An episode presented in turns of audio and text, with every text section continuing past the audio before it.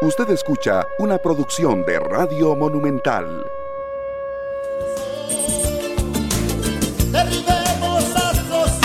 ¿Qué tal? Muy buenos días. Muy buenos días, Costa Rica. ¿Cómo amanecieron hoy? Esperamos que bien, cuidándonos mucho, esto no se acaba. Eh, ya desde ayer nos lo anunció la Comisión Nacional de Emergencia que estamos en alerta naranja en todo Costa Rica por dos semanas más, porque la reducción de casos positivos no ha sido suficiente. Y entonces, así vamos. Tenemos que cuidarnos, recuerden eso, no comience a pensar que ya todo está bien, así no funciona, así no funciona. Y entonces eso tenemos que volvérselos a decir. Pero en fin, Estamos a la expectativa de que Estados Unidos nos diga cuándo llegan las vacunas.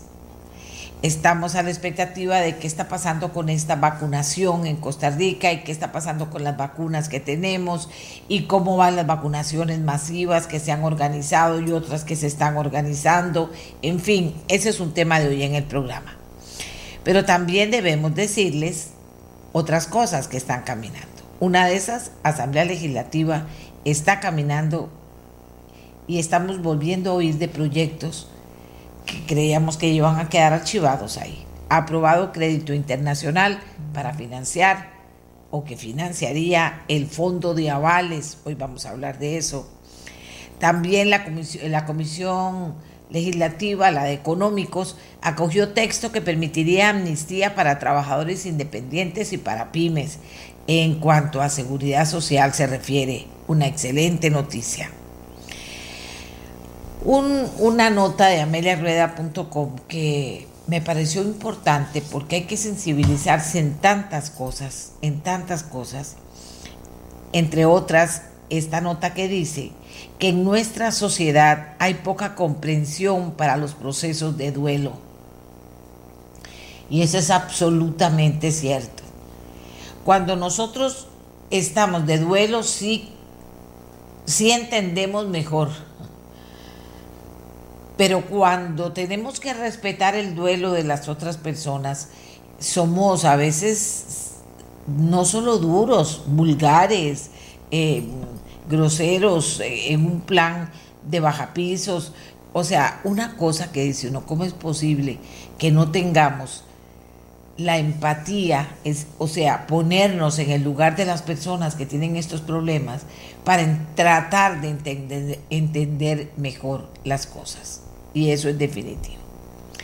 Lo que sí me tiene espantada, espantada, en Nicaragua el político opositor Félix Maradiaga se convierte en el tercer opositor detenido. De claro, Estados Unidos dice, eso no es una democracia, eso es una dictadura, Ortega es un dictador. Sí, señores, pero ¿qué va a hacer el, el el mundo democrático. Esto que está pasando es una vergüenza lo que está pasando en Nicaragua y él lo sigue haciendo y no le importa porque claro, lo va a defender Venezuela, ya sabemos quiénes todos los que lo van a defender ahorita, busca, o los que se van a quedar callados y no van a decir nada, ¿qué es esto? Costa Rica, la pequeña Costa Rica, es la que tiene que levantar la bandera y decir, pero ¿cómo es posible que estas cosas pasen? ¿Cómo es posible que estas cosas pasen y no hagamos nada? Es que el mundo diplomático no puede hacer nada. Es que el mundo democrático no puede hacer nada, Costa Rica. Vea, lo estamos viendo a vista y paciencia. En el mejor o peor de los casos que veíamos hace 30 años, 40 años, a los dictadores no solo en, no solo en Nicaragua, en otras partes de América Latina. Y precisamente, ¿verdad? Precisamente por eso es que uno dice, ¿cómo es posible que como país nosotros no hayamos podido, porque es la pura y santa verdad, tomar alguna decisión? No solo no mandar a la embajadora que iba a mandar a Nicaragua el gobierno de Carlos Alvarado, sino a pararnos en la Organización de Estados Americanos, a pararnos en las Naciones Unidas. Santísimo Dios, solo eso faltaba que la OEA y las Naciones Unidas estuvieran apoyando a dictaduras que están actuando de esa manera, haciéndose llamar democráticas. Señores, la democracia, se los digo, ahí existe, existe. No es un cuento. Y por eso les decía el domingo, vayan a votar, vayan a votar porque esa es la herramienta que tenemos en las democracias. Conozca a quienes están postulando a los puestos, tome decisiones, pero cuando le, corte, le corten eso, como está pasando en Nicaragua, vean lo que está pasando. Simplemente usted es opositor, usted es un candidato que me puede quitar votos, a mí o a Rosario o al que ponga el sandinismo. Me va a quitar votos, entonces lo detengo. Tiene derecho a vivir en otro país, pero aquí no, le dice cuando llegan a Nicaragua. Y no vamos a hacer nada ni vamos a decir nada, yo no entiendo. Y no nosotros, porque los ticos deberíamos ser los más asustados con eso. No. Nuestra representación al más alto nivel, el gobierno de Costa Rica, la Cancillería de Costa Rica, debería estarse pronunciando mucho más duramente o no, o pronunciando, porque no se pronuncia. No es que qué preocupación.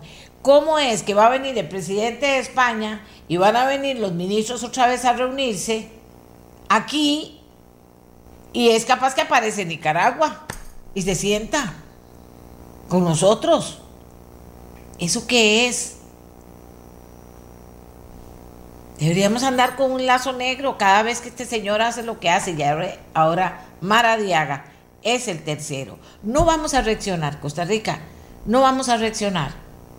No nos importa lo que pase y no nos importa que, que eh, eh, defender la democracia. Ah, no, que no es, ese no es tema mío, que la defienda otro. No puede ser. Cerraron los medios de comunicación. Se detienen a los periodistas y a los directores de los medios. Los quiebran económicamente.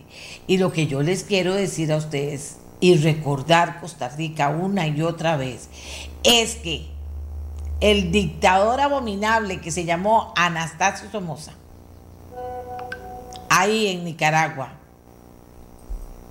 Perdón, son cuatro los candidatos, eh, sí. Eh, Cristiana Chamorro Barrios, Arturo Cruz, Félix Maradiaga, ah bueno, y ahora Juan Sebastián Chamorro, sí, perdón, ahora Juan Sebastián Chamorro también. Anoche detuvieron también, perdón, a Juan Sebastián Chamorro García bajo los cargos de incitar a la injerencia extranjera en asuntos internos, organizarse con financiamiento de potencias extranjeras para ejecutar actos de terrorismo. Óigame, cuando se levantaron supuestamente los sandinistas para votar a, a Somoza, ¿verdad? Y, lo acorralaron y Somoza estaba desesperado y lo acorralaron. Somoza no mató a un Somoza no fue y agarró a un guerrero y lo mató. Somoza asesinó a Pedro Joaquín Chamorro, que era un periodista independiente que defendía la democracia y era valiente. Lo mató a él, al periodista. Porque los periodistas también en estos casos y muchos nos convertimos en la conciencia de las personas por llamarles la atención. Y, necesitamos poder, cuando descubrimos algo que no es correcto, poderlo denunciar, buscar las pruebas, decirles a ustedes y tener esa valentía de poderlo hacer.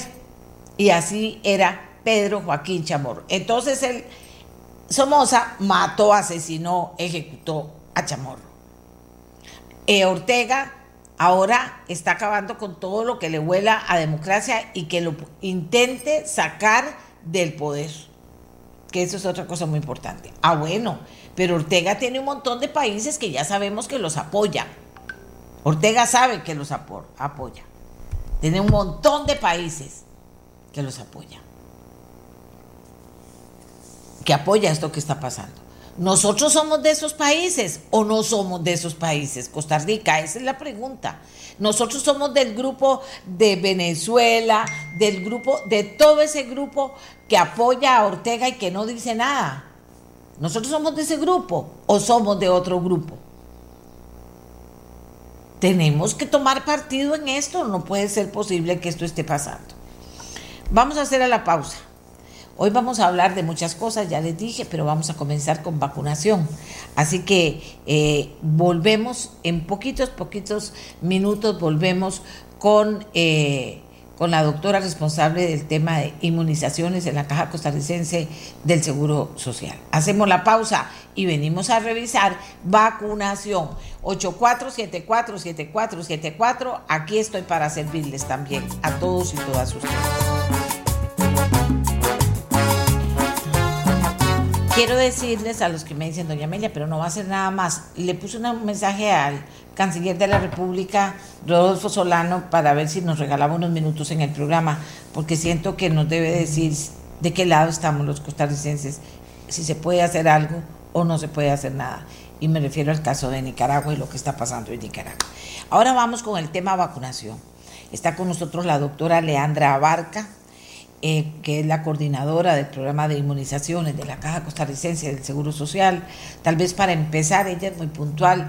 El estado de situación, hay cosas que han cambiado, otras que permanecen igual. Está el tema de, eh, de nuevas medidas que en tema de vacunación se hayan tomado. Ahora hay un gran escenario abierto y hay gente que dice, a mí me llaman, no me llaman, ¿por qué no me llaman? Yo quiero que me vacunen. Y otra gente dice, bueno, se va a vacunar a la gente que quiera vacunarse, a la que no quiera vacunarse no. Eh, y resulta que también se menciona que hay situaciones en las que quedan las vacunas y no se usan. Entonces, ¿cómo están esos mecanismos para decirle a la gente, venga mañana, aunque no le haya tocado ese día, pero venga mañana para aprovechar la oportunidad? De todo eso y más, doctora, comencemos a hablar. Buenos días. Hola, doña Amelia, buenos días a todos. Este, pues sí, realmente hoy tenemos eh, o amanecimos con corte de vacunas. Ayer ya se socializó el corte de la semana y, y, con muy buenas noticias. Realmente casi dos millones de personas tienen este eh, o se han aplicado casi dos millones de dosis y tenemos un millón doscientas mil que ya tienen al menos una dosis y ya 689 mil personas con esquemas completos. Eh, también importante dentro de los datos que, que se evidenciaron ayer, ya todas las regiones andan en una tasa de vacunación eh, por 100 habitantes muy similar. Al inicio, si ustedes recuerdan, teníamos dos regiones que estaban un poco rezagadas por el hecho de que eh, tuvimos el cese de las llegadas de vacunas y ellas pues se vieron afectadas. Sin embargo, con el esfuerzo de todos los equipos locales de vacunadores este, y con el apoyo de las empresas y de las diferentes alianzas comunitarias, ya en este momento pues todas las regiones están en una tasa o en un porcentaje de aplicación que está muy similar y eso realmente nos, nos alegra porque se demuestra el esfuerzo no solamente de la caja, sino de todas las otras personas que ayudan para que esto salga bien. Eh, vamos a ver, ¿a dónde están las falencias en este momento? ¿Qué está pasando? ¿Se va a vacunar los fines de semana?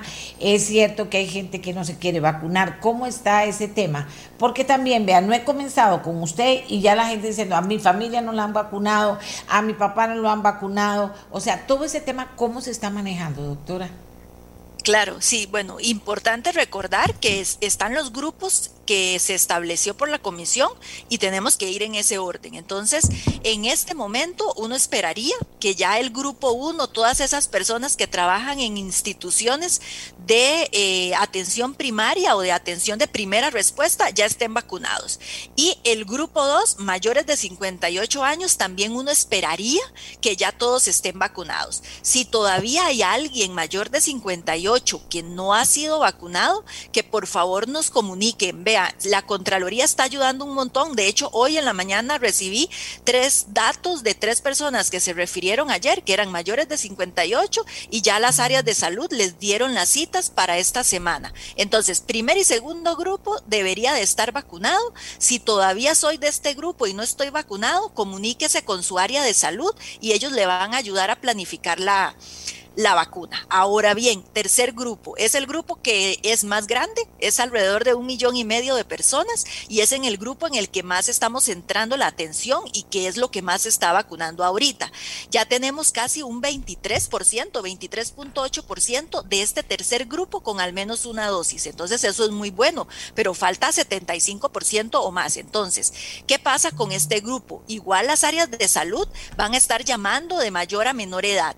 Cuando tenemos disponibilidad de vacuna en las áreas de salud, ellas están utilizando algo que ha sido muy buena, que son estas campañas masivas los fines de semana o los horarios ampliados porque existe la disponibilidad de la vacuna. Y en esos casos ellos mismos le avisan, venga sin cita si es de tal área de salud. Sin embargo, la mayoría pues ahí va llamando de acuerdo a la cantidad de vacuna. Entonces, en el tercer grupo, que son todos los menores de 57 años que tenemos algún riesgo, es frecuente y es normal que todavía haya gente sin vacunar, porque llevamos un 23% de ese grupo con una dosis. Pero hay que tener lo que hemos dicho desde el inicio. Ayer algo muy interesante, doña Amelia, ayer estábamos en una reunión que nos invitaron de los compañeros de enfermería de las regiones y ellos explicaban el proceso que han tenido y el resultado. Y yo les decía que en julio del año pasado con ellos mismos estábamos planificando algo que no sabíamos cómo iba a ser y que hoy, sin darnos cuenta, ya tenemos casi dos millones de vacunas aplicadas. Hay que tener paciencia, todos nos van a llamar, todos nos vamos a vacunar, pero siempre vamos a estar dependiendo de la cantidad de vacuna. Entonces, si es esa, eh, si todas estas personas que dicen que todavía no nos han llamado somos menores de 57, en ese grupo estamos. Si soy mayor de 58, sí acérquese a Levi's porque le tenemos que programar la cita. Y el cuarto grupo es el cuarto grupo en donde están las instituciones, la, em, el, MEP, eh, el Poder Judicial, que la comisión también aprobó que con la cantidad de vacuna que llegara una semana, agarráramos 20% de esa vacuna y empezáramos a adelantar a estos trabajadores porque necesitamos que vuelvan como a, la funcionabilidad. Entonces, se está vacunando también grupo 4. Entonces, ahí va parejo entre 3 y 4 y siempre dependiendo de la cantidad de vacuna. Y lo que usted menciona de que algunos ya están vacunando grupo 5 sin riesgo, bueno, eso es un punto importante. Recordémonos que la vacuna es limitada y no podemos perder dosis. Entonces, ya hay personas o lugares en algunas partes del país en donde la gente no se acerca, donde la gente las llaman y no se localiza de los grupos que ya mencioné. Y entonces, para no perder dosis, ya se permite que estas personas sean llamadas, pero no es que vamos a ir todos los del grupo 5 a decir que nos vacunen porque todavía no estamos en esa fase. Pero si vemos que al final del día la vacuna ya se acabó, el mismo área de salud va a avisarles, los va a llamar, va a poner un rótulo, eh, se pueden acercar y preguntar cuál es el teléfono y al final del día estar llamando y preguntando si sobraron vacunas, si andan caminando, preguntar si sobraron vacunas al final del día, porque es la única manera en la que el grupo 5 se está vacunando en este momento, porque todavía no estamos en esa etapa. Ojalá pudiéramos tener vacunas para estar en la etapa del grupo 5 abierto. Ahora, pero hay deficiencias, vea, le voy a leer lo que dice la gente, todos con nombre y apellido. Sí, sí. Dice, dice, eh, bueno, Aquí una señora que yo mandé a decir que la vacunaran porque tenían que vacunarla de acuerdo a lo que me dice la doctora, entonces llegó y le dijeron que tenían que programarla, reprogramarla porque tenían que vacunar a los de tres, grupo 3 y ella pertenece al otro grupo. Eh, eh, y aquí tengo los nombres. Dicen, Cartago es una completa barbaridad. Doña Amelia, dicen Dice, si pudiera consultar a la doctora qué pasa con las vacunas cuando la gente no llega a aplicárselas, es cierto que deben desecharse. ¿Cuántos se han desechado si es así? Gracias. Si no, nosotros la, la, la, el objetivo es no desechar ninguna vacuna y por eso es que se tienen los planes de contingencia dentro de las áreas y ahora, aparte del plan de contingencia, si se se cumple el plan de contingencia y sigue sobrando vacunas, este, se está vacunando grupo 5. Entonces no se están o se busca no perder vacunas. Al inicio eh, es un dato que yo no manejo la cantidad de vacunas que se perdieron, pero lo voy a consultar con la dirección de red, pero realmente es muy poco la cantidad que se ha perdido y no es tanto por ausentismo, porque siempre se han sustituido, sino tal vez en el periodo en el que de una, em, que pasamos de cinco a seis dosis, ¿verdad? Cuando hicimos la transición, pues algunos frascos todavía no salían con seis, pero eh, voy a averiguarle el dato. Aquí eh, con lo que usted me menciona, adelante, doña Amelia, sí, disculpe. Aquí dice otra persona, doña Amelia, leí que si al final del día quedan vacunas, entonces se le pueden poner al grupo 5, pero ¿en dónde? ¿Cómo sabe uno? O los que sí saben la pondrán las vacunas a familiares, amigos, ¿dónde está el orden? No hay ningún orden con eso, ¿cómo sabemos? Si se acaban el viernes y ya el sábado y, no llegó la gente, sábado y domingo lo, eh, vacunan a la gente con las que quedaron, ¿cómo funciona? Ajá, eso es muy importante. Esa información, ¿verdad? Ayer la conocieron, eh, eso se va a incluir en el manual de procedimientos, la versión 7, que ya vamos terminándola. Eh, sin embargo, siempre vamos a llevar el mismo orden. No es que, por ejemplo, yo voy a estar en Cartago, que tal vez ahí escuché que hay problemas, vamos a revisar con, con la gente de Cartago cómo podemos fortalecer y apoyar un poquito más esa zona. Eh, no es que yo estoy en Cartago y avisan por un mensaje de WhatsApp que hay vacunas en Grecia y me voy a ir para Grecia, porque realmente la idea es que sea o que se vea eh, beneficiada las, las poblaciones de las mismas zonas. Entonces, hay que estar en contacto con el EVAIS, el área de salud. Ellos le van a estar avisando a la población cuando ya pueden estarse acercando a vacunar. O uno también puede ser proactivo y estar preguntando, conseguir el teléfono del EVAIS y preguntar eh, si la jornada laboral ese día de vacunas es hasta las 6 de la tarde, preguntar a las 4 si hay posibilidad de que hayan sobrado algunas dosis. También algunas áreas de salud van a aprovechar y si el clima lo permite, van a agarrar y van a empezar a hacer visitas domiciliares para aprovechar esas dosis. Realmente la idea es que todas las dosis se aprovechen. Bueno, vamos a ver, dice, con respecto al MEP, yo tengo un instituto privado, quisiera que llegaran a vacunar a los profesores y me dicen que no, porque no son del MEP, son profesores son profesores todos, no se pueden discriminar. Me dicen también, fui a oxígeno y en oxígeno me dijeron, no había nadie. Eh, me dijeron que como yo no pertenecía a Cubujuquí, entonces no me vacunaban.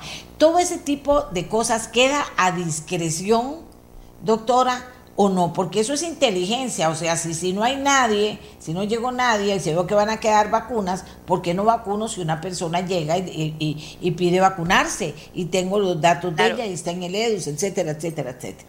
Claro, sí, el EDUS es una ventaja muy buena, pero en este momento, doña Amelia, tal vez como para ir de la última pregunta, consulta hacia arriba, en el caso, digamos, de oxígeno o cualquier otra área de salud, ellos tienen planes de contingencia. Entonces, a pesar de que la población no vea a nadie tal vez sentado ahí, ya han llamado a su plan de contingencia, que son personas dentro de la misma área de salud, para poder aplicarle la vacuna y le han dicho, venga y vacúnese. Eh, lo ideal es que sean de la misma área de salud. Sin embargo, si definitivamente no se logra conseguir a nadie, la misma área de salud va a aplicar a personas que se acerquen de otra zona. Sin embargo, no es la regla porque las vacunas se distribuyen de acuerdo a la población de cada lugar. En el momento en el que ya tengamos mayor disponibilidad de vacunas, uno se puede vacunar en donde sea. ¿Por qué? Porque realmente tenemos cantidades eh, suficientes para satisfacer toda la demanda. Pero en este momento, la vacuna que se le da a cada área de salud es para su población y por eso es que la gente les dice eso. Sin embargo, ocurre y ha pasado que yo llego y sí me vacunan y no soy o no pertenezco a esta área de salud, pero es porque ya el área de salud eh, utilizó todas las opciones, todos sus planes de contingencia para poder citar y llamar y vacunar a alguien de su zona y no lo logró. Y entre vacunar a otra persona de otra zona o perder la vacuna, vacunamos y aprovechamos la oportunidad como usted lo dice, pero siempre tiene que haber un orden y por eso es que no a todas las personas en un primer intento les van a decir que sí a la vacuna cuando no pertenece a esa zona de adscripción. ¿Qué le preocupa, doctora, a este momento? Porque aquí hay mucha gente preocupada por muchas cosas. Yo le voy a decir una, un ejercicio, de verdad que alguien lo haga llame a los EBAIS, a los EBAIS que presentan problemas, llámenlos y verán que no contestan. O sea, tienen ese problema. Decirle a la gente, llame a sí, bueno, eso nos han dicho. Está lo que usted nos diga, pero si yo le, yo Amelia Rueda, llamo a la doctora Leandro, que es una señora respetable que sabe del trabajo, y usted y yo les decimos que llamen a Levice y no contestan, ahí hay una falla de comunicación espantosa. Y entonces dicen, ve, ahí está Amelia mintiendo de que mira, no me, ya no me contestan, no me contestan. No le contestaron. Eso lo vamos a anotar, doña Amelia, y vamos a ver cómo podemos fortalecer esa parte para que sí puedan eh, atender con mayor oportunidad y puedan satisfacer las consultas de información eh, o de dudas que tengan la población. Eso me lo llevo anotado.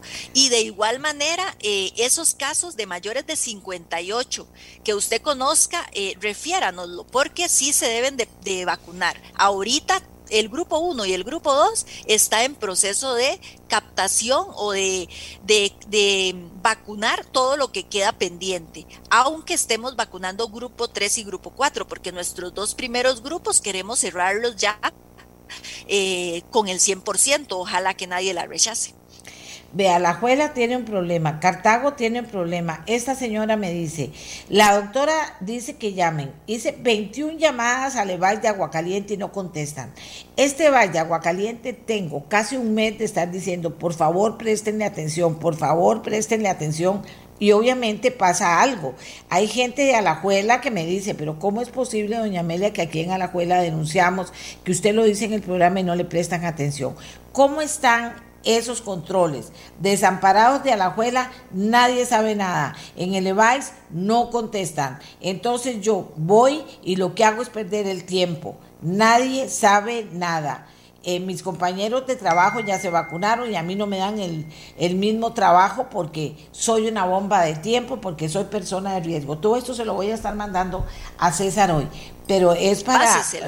y nosotros trabajamos con la red de servicios para poder mejorar esos elementos. La verdad es que, como le digo, todo lo que usted nos envía y lo que la población nos envía en correo o a través del chat de la caja, nosotros le damos el seguimiento y eh, intentamos fortalecer todos esos, esos procesos que están fallando, ¿verdad? La idea de esto nos queda todavía, estamos junio, nos quedan todavía seis meses de este primer año en donde la vacunación va a seguir siendo un elemento fundamental para prevenir prevención y tenemos que ir realizando estos eh, planes de mejora o estos elementos de mejora para que el proceso cada vez sea de más calidad, más eficiente y más satisfactorio. El tema está, doctora, en que lo de los teléfonos tienen que ver cómo resuelven para que las personas contesten. Eh, que si están trabajando o no están trabajando, ni siquiera me voy a meter en eso. Pero si no contestan, en la práctica para esta gente no están trabajando porque no me contestan. Claro, no le 15 llamadas, 16 llamadas. Vea, y yo lo sé por lo que ha pasado con el programa. Al puro, puro inicio, que nadie, bueno, todo el mundo decía, pero que Amelia Magnesia. No, nos pusimos a decir que le vais de escaso un pato cosa, que le vais del otro. Hubo vais que en menos de una semana ya habían resuelto la efectividad y la asertividad. Ya, en una semana estaban haciendo las cosas diferentes, estaban caminando, inclusive aquí se unió el alcalde, puso carros, hizo esto y, la historia cambió. Pero hay lugares que no está cambiando la historia, que desde esa vez también denunciamos desamparados de Alajuela, Aguacalientes, o sea, decíamos los mismos y no se han movido y siguen sin atender y recibiendo el sueldo todos los fines de mes y aquí no ha pasado nada.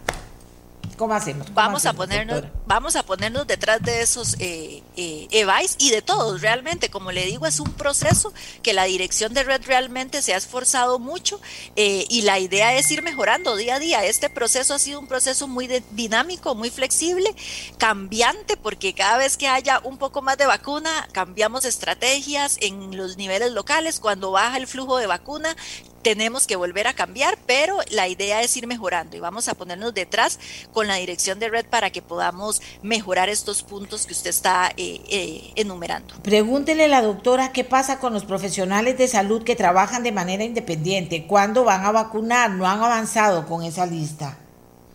Realmente esa lista está bien avanzada. En este momento, esta semana y la otra estamos haciendo algo que le llamamos repela. ¿Y qué significa?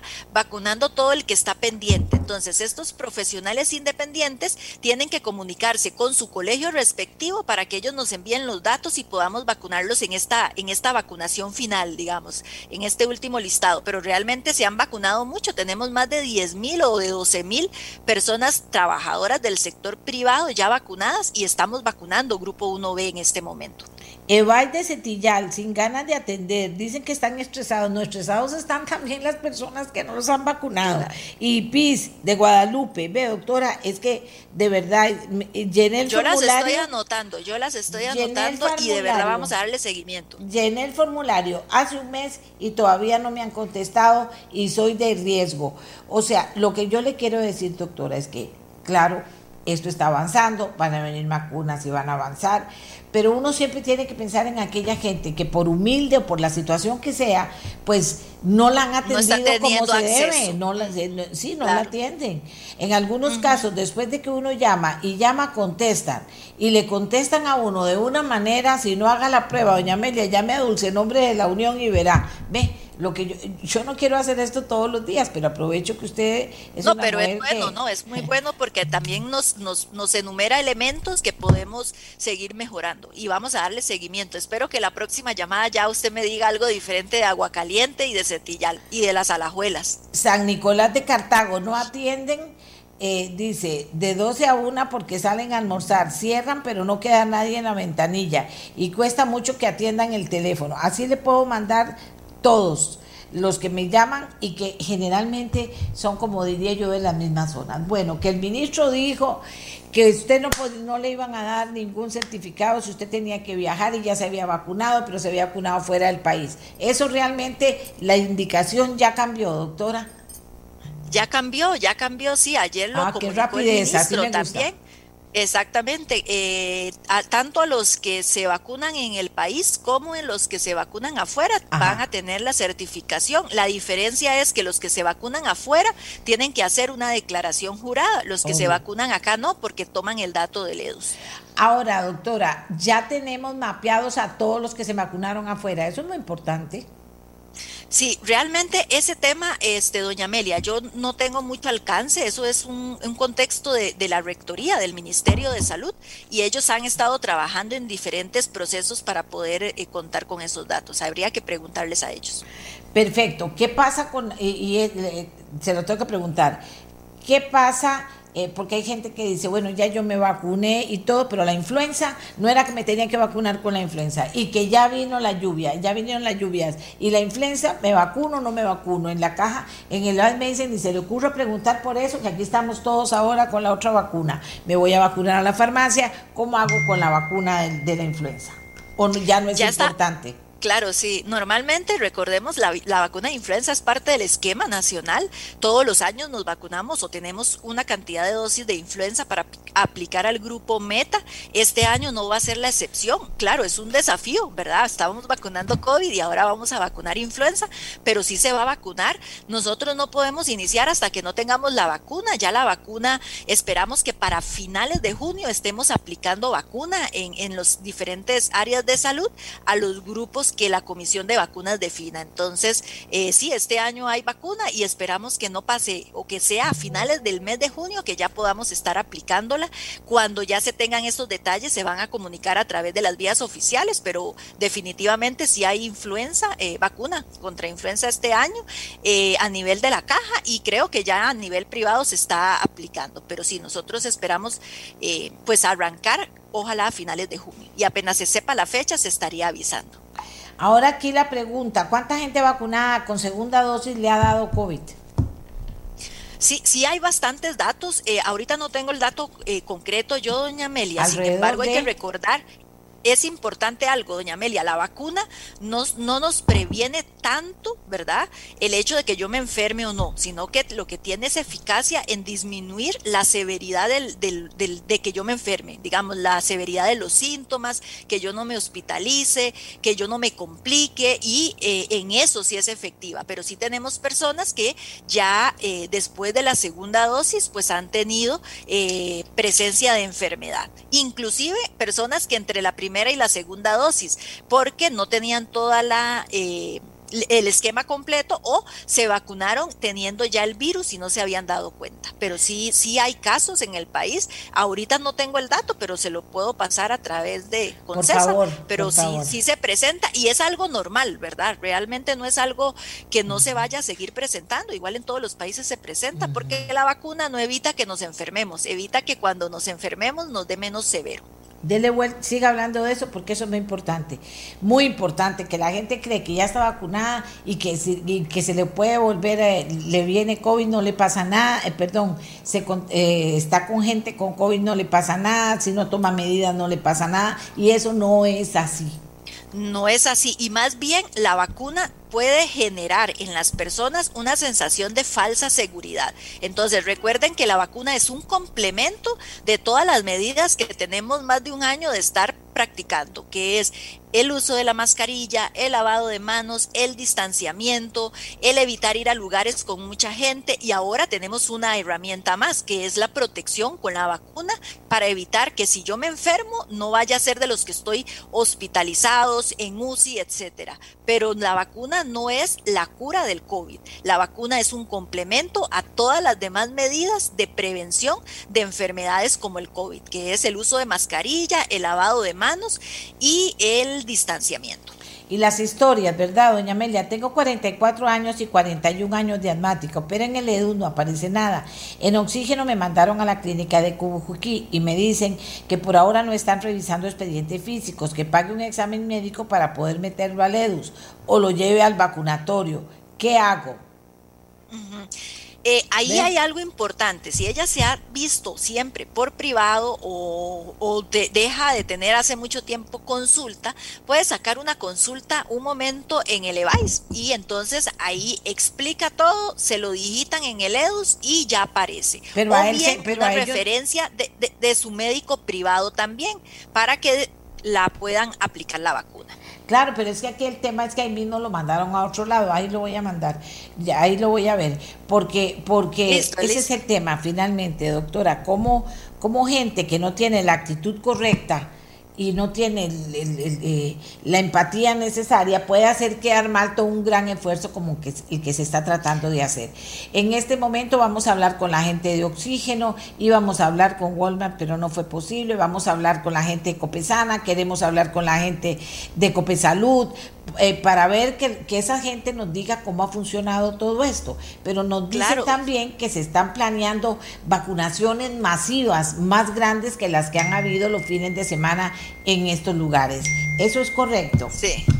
Sí, eh, eh, recordemos que la, el ritmo de la vacunación la velocidad de la vacunación y la cantidad de actividades masivas que podamos realizar como país siempre va a depender de la llegada de vacuna. En este momento, con la cantidad que está llegando, ha permitido a las áreas de salud hacer estas estrategias que han sido extraordinarias de organización de niveles locales, de comunidades, para poder tener espacios y eh, apoyo logístico y poder avanzar más rápido con la vacuna que tienen. Conforme llegue más vacuna, podemos ir haciendo eh, mayor cantidad de actividades masivas. Ciertamente ya están planificadas por si llega el momento en que la tengamos que ejecutar. Sin embargo, en este momento, la cantidad de vacuna que tenemos, pues lo que nos permite es estar vacunando de esta manera, que ha sido muy exitoso, con todos estos puntos negros que vamos a, a tratar de hacer los grises para la próxima sesión que tengamos con usted y que la gente vea que realmente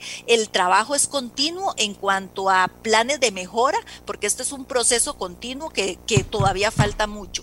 Y los niveles locales con todas estas actividades extraordinarias que están haciendo en Oxígeno, en el Walmart, en 3R, estuvieron en Purdy Motor también prestando, en la las iglesias, en los gimnasios, en el polideportivo de Tibás. Todos estos lugares y estas alianzas han sido alianzas que han permitido el poder avanzar más rápidamente en las poblaciones que están adscritas a esa zona. Y eso es muy bueno y ha permitido a otras zonas eh, aprender de estas prácticas nuevas, ¿verdad? Es algo que se llama un benchmarking, ¿verdad? Yo aprendo de las buenas prácticas que alguien ha tenido resultados positivos y todo va a ir dependiendo de la cantidad de vacuna. Ciertamente, a veces nos encontramos con funcionarios que tal vez eh, en ese momento no tenían la mejor actitud, pero créame que el 99.9% de la institución y sobre todo esos niveles locales, y ahora que usted va a hablar con ellos, eh, lo saben, la población lo sabe, porque estas dos semanas han sido semanas en donde ese empoderamiento local ha sido eh, muy visible y muy importante. este 99.9% de la población es, de los trabajadores está realmente comprometido con el proceso y esperamos pronto salir entre todos de, este, de esta vacunación. Y me encanta, doctora, pero fue cuando nos unimos empresa privada y empresa pública, cuando la empresa pública, valga decir, la caja se abrió a ir atendiendo a todas las, las empresas, no solo Oxígeno, Walmart, Purdy, todas las que decían, aquí yo puedo. Cuando cambiaron la mentalidad en la empresa pública, esto comenzó a caminar más rápido. Claro, hay lugares en que la empresa privada seguro no está fuerte porque también podría entrar a ayudar en otros lugares a que la vacunación fuera eh, pues eh, más efectiva. Fines de semana se seguirá vacunando o no se seguirá vacunando, a dónde se seguirá vacunando. Primero de lo que usted menciona, realmente la caja siempre ha estado abierta, el país siempre ha estado abierto, lo que no teníamos era vacuna y no, no vamos a hacer alianzas tan grandes para no poder vacunar. En este momento ya había posibilidad y por eso se ha dado todo este despliegue. Fines de semana se vacunan en los lugares en donde haya disponibilidad de vacuna, recordémoslo así. Eh, el área de salud va a estar avisando, la caja va a hacer un comunicado como lo hizo la semana pasada diciendo estos son los lugares en donde se van a estar vacunando fines de semana porque la cantidad de vacuna disponible lo permite. A veces tenemos mucha vacuna, a veces tenemos poca vacuna, pero siempre se va a estar aplicando toda la vacuna disponible para proteger a la población. Bueno, y también que, estudien, doctora, eso es, eh, eso es bueno, o sea, desde que uno es chiquitillo le enseñan que eso es bueno, eh, que, que la gente que no ha cumplido bien tiene que, no sé, o se le quita la, la, posibilidad de hacerlo, se despide a alguien o se manda a alguien, no sé, y, que, y con la excusa de que estamos muy cansados o no hay gente que no está cumpliendo bien y está maltratando a gente que, que, de que se siente que eh, discriminada sin razón, yo quiero que me pongan la vacuna, ¿por qué no me la van a poner? ¿Por qué no me atienden? Porque hace, hay, hay que han trabajado pésimo. Esos Cebáis también no pueden seguir trabajando como si no pasara nada. O la gente de esos Cebáis que maltratan a las personas que llegan a los Cebáis. Ok, vamos a estar detrás de eso y vamos a trabajar con la dirección de red todos esos elementos, doña Amelia. Le agradezco mucho, doctora, ya sé que nos pasamos del tiempo, pero, pero es importante, es importante. Muchísimas gracias eh, por, por habernos acompañado. Vamos a hacer una pausa. Yo le pedí a la gente de Oxígeno que nos valore qué ha pasado en esa experiencia, cuánta gente han vacunado, un poquito para probar también cómo la empresa privada se organiza con la empresa pública y puede ser muy efectiva. Le había pedido a Walmart, a doña Yolanda Fernández, eh, que, que nos acompañara. Quiero aprovechar para darle mi pésame. Anoche, el día de ayer, falleció su mamá y entonces eh, ella no puede estar con nosotros. Un abrazo grande y, muchas gracias porque hace días venía, venía desde Walmart tratando de hacer un esfuerzo por hacer una alianza muy efectiva público-privada. Vamos a conversar también con Copesana y estoy pidiendo a Copesalud tantas bellezas que hablo yo de Copesalud y resulta que a estas horas todavía, desde ayer, no hemos conseguido el vocero, no hemos conseguido la vocería. Ahora, hoy me voy a poner a mandar otra vez toda la lista de los EBAIS que están trabajando mal, porque la doctora dice que lo va a revisar la red para que lo revisen. ¿De acuerdo? Hagamos la pausa y venimos para hablar con esta gente a ver cómo les ha ido. Si usted está en una de estas, eh, de estas eh, alianzas público-privadas que han sido efectivas, vea que nos hablaron de, de 3 R's, nos hablaron de Purdi, póngame al 8474-7474, vea qué fácil, 8474-7474, ciudadanos informando, periodistas ciudadanos, póngame ahí, eh, doña Amelia, en tal lado logramos vacunar tantas personas, en tal lado logramos vacunar tantas personas, que póngamelo, y nosotros le, contamos al país para que tan lindos. Aquí me mandan los números de, de Copesalud. No, no, no, no, no, si desde anoche estoy conectado, no aparecía el vocero. Hagamos la pausa y vamos a ver la experiencia en vivo, rapidito, rapidito. Y si usted sabe que su empresa también lo hizo y fue efectiva, mándeme 84747474. Pa, como ahí viene el teléfono, no me puede mentir, me tienen que decir la verdad, porque si no, estaría mintiendo y esto es muy grave y muy serio. Pero el ciudadano que informa y que está preocupado siempre es una fortaleza para una democracia, hablando de Nicaragua. Hagamos una pausa, si lo dejan hablar. En Nicaragua tampoco puede hablar, no hay libertad de prensa, no hay libertad de expresión. Hagamos la pausa y volvemos. fuerza que cambia eh, señoras y señores, ya saben, póngame el nombre de las personas, póngame todos los datos necesarios y en el caso de las empresas también, póngame la empresa. ¿Ok? Póngame la empresa, ¿verdad? Porque si me ponen todo así disperso y no me llamen por teléfono porque yo no puedo contestar el teléfono. Todavía no tengo, no tengo esas habilidades, no puedo. Entonces, escríbanmelo, pero bien clarito. Ahora sí, vamos a comenzar con oxígeno. Apuntadísima, doña Marcela, apuntadísima, ella la directora de mercadeo del grupo, apuntadísima con buenas noticias. Entonces, eh, vamos a comenzar con ellas, me hablan de Copesalud, no entiendo. Vieras que yo te voy a decir una cosa, y aquí me he pasado aplaudiendo a Copesalud de que son tan buenos, de verdad. Y desde, ayer no puedo conseguir un vocero de, de Copesalud para que me, me cuente qué tan eficientes, cómo les ha ido, cuántas vacunas han puesto, qué situación tienen. O sea, para hablarlo y, y, y, y cómo se llama, como personalizarlo. ¿Verdad? O sea, eso es importante. Y me dicen que no han conseguido desde ayer un vocero que nos pueda regalar unos minutos. Bueno, ahora vamos a ir con Marcela Trejos, es la directora de mercadeo eh, de oxígeno. Y es que aquí pasó algo.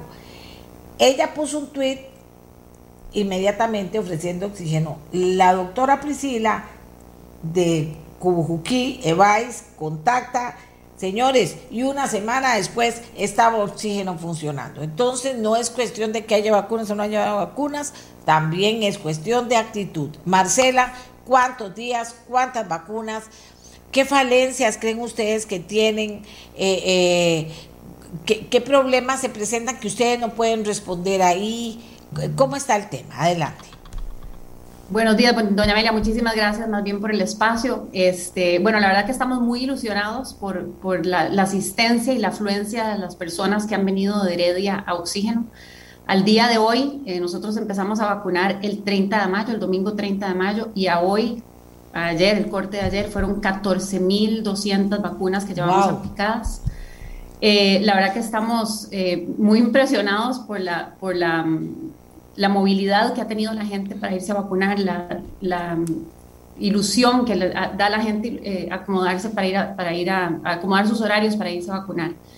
Em, importante, hemos, hemos, hemos, roto récords, por ejemplo, estamos vacunando 2.5 personas por minuto, cosa que, que, nos ha permitido por la infraestructura que tenemos lograr esa velocidad.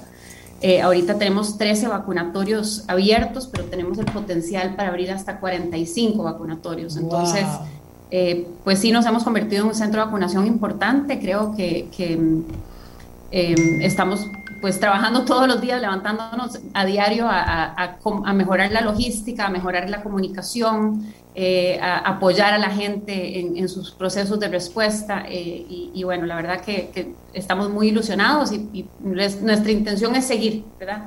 Va a depender de la cantidad de vacunas que haya, pero nosotros tenemos la intención de continuar. Bueno, no se me vaya. Eh, aquí me dice, vea qué bonito, qué bonito, doña Rosa, Rosa Monge, rectora de la U Latina. La Universidad Latina tiene centro de vacunación en la sede de Santa Cruz y también en Guapiles. Se han vacunado más de 2.000 personas en cada sede y tenemos a disposición todas las sedes que necesiten, empresa privada, uniéndose a este esfuerzo para hacer lo eficiente y efectivo. Y vio, ya saben hasta cuánto duran vacunando a cada persona. Eso es lo que tenemos que lograr también con todos los EVAIS. Eh, si usted dijera, porque vio que hay gente que dice, fui a oxígeno y me dijeron que, que tenía que, que no era de ahí, entre Cujuquí, que tenía que hacer una vuelta, o sea, cosas de estas similares, ustedes no tienen margen de acción para atenderlo de una vez, porque dos personas dicen, y no había nadie y me volví y al final ya se le, se le bajaron las alitas y entonces ahora más tarde lo llamo a que me diga finalmente qué pasó. Pero ustedes tienen la capacidad de poder tomar decisiones rápidas en ese sentido, Marcela. Muy buena pregunta, doña Amelia. La pura verdad es que yo creo que el reto más grande con el que nos hemos enfrentado es justamente ese, la comunicación, la claridad de comunicación hacia las personas. ¿Qué pasa? Que las, las áreas adscritas, eh, digamos, que, que, lograron hacer la alianza con Oxígeno fueron Cujuquí, Virilla y Belén Flores. El resto de las áreas de Heredia toman las decisiones de acuerdo a sus, a sus espacios y eso realmente nosotros no, no, no, no nos metemos en ese, en ese tema, pero sí hemos habilitado el espacio. El espacio está para, para que hayan más vacunatorios funcionando al mismo tiempo.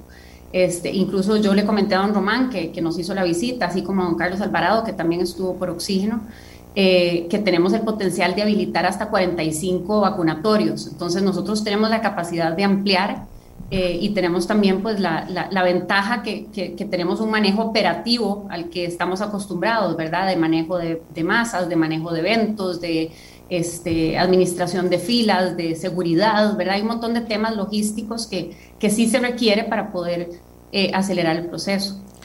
Pero yo diría que el reto, el reto principal ha sido la comunicación, porque va dependemos mucho de las áreas de salud.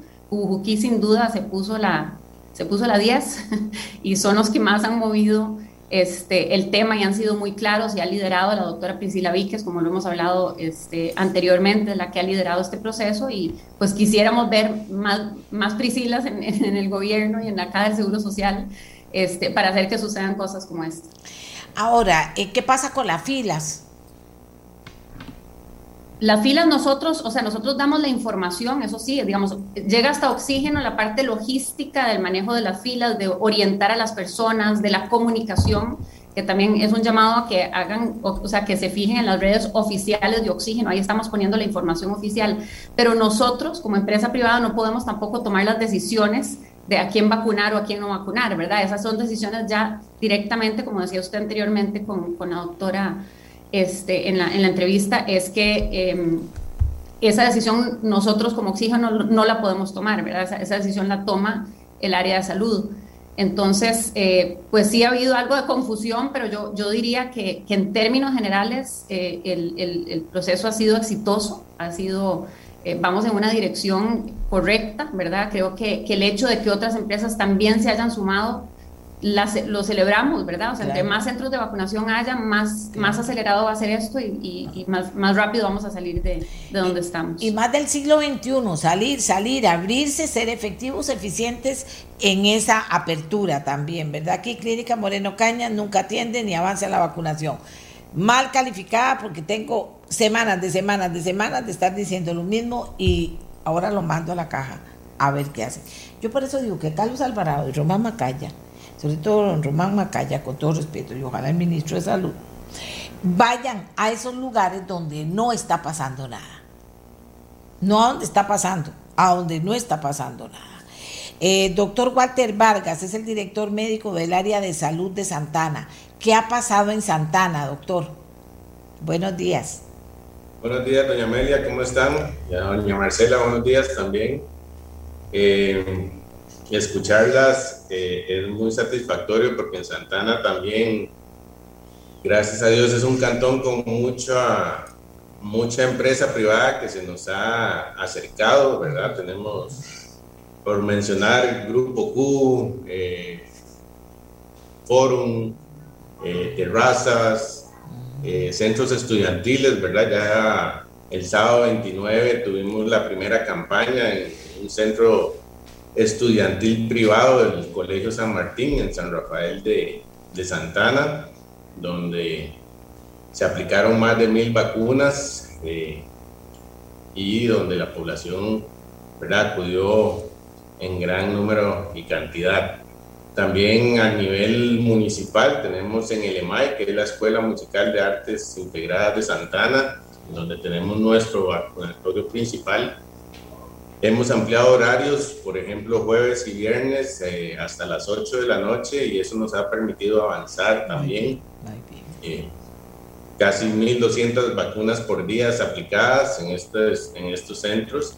Eh, y sí, como decía doña Marcela, es súper importante el apoyo de la empresa privada, gobierno local, porque las áreas de salud tenemos la gestión, ¿verdad? De, de citar al paciente, de llamarlo, de decirle a qué hora y dónde vamos a vacunarlo, pero sin la ayuda de la empresa privada que nos ayuda con alimentación también para el personal, nos ayuda a gestión de filas, eh, policía municipal a ordenar la calle, a ordenar las personas, eh, todo el personal del EMAI, que son profesores de música y artes eh, presentes en registros, Cruz Roja, primera respuesta ahí siempre presente. Eso nos hace, con esas alianzas público-privadas, poder avanzar. Sabemos que tenemos que estar gestionando el número de vacunas con la caja costarricense. Pero si usted llega con propuestas, ¿verdad? Vea, tengo terrazas, me da parqueo, me da internet, me da personal. Lo que necesito son tantas vacunas para hacer esta campaña. Entonces es más fácil hacer esa gestión a nivel de la dirección regional que a, nivel de la Comisión Nacional de Vacunación. Qué bien, lo, lo felicito, doctor Vargas. Ven, esto si se logra eh, crear esta cultura puede servirnos para tantas cosas, pero en este caso, y tanto a doña Marcela Trejos como al doctor Vargas agradecerle que hayan compartido su experiencia. Decirles Costa Rica que de la vacunación dependen muchísimas cosas de nuestro futuro inmediato. Depende poder tener más trabajo, depende que vengan inversionistas, depende que, depende que vengan nómadas digitales, depende de que se puedan activar muchas cosas que no están activas y poder trabajar más tranquilos. O sea, depende muchísimas cosas de que logremos como país estar vacunados. Ya van a venir más vacunas, porque el gobierno de Estados Unidos nos va a donar vacunas, ya vienen más vacunas en la medida en que todas estas iniciativas público-privadas sean efectivas y eficientes, y si no está doña Marcela, que es pellizcada, como dice la, como dice la municipalidad, es que hay que pellizcarse. Ella es pellizcada y sabe, es profesionalísima en el tema, que tal vez si alguna gente no sabe cómo hacerlo, pues verá, doña Marcela, usted les puede dar ahí un, cocharlos un poquito para decirles eh, cuáles son los secretos de tener una, una eh, en un lugar tan grande como oxígeno, tener toda una dinámica tan efectiva como la que han tenido hasta ahora. Sí, la verdad, doña Amelia, yo estoy muy impresionada de la cantidad de gente incluso que, que me ha llamado o me escribe por diferentes medios para, para saber cómo se hace, ¿verdad? Y, y estamos tratando de habilitar eh, canales de comunicación para, para, apoyar a la gente a, a, realmente hacer que suceda.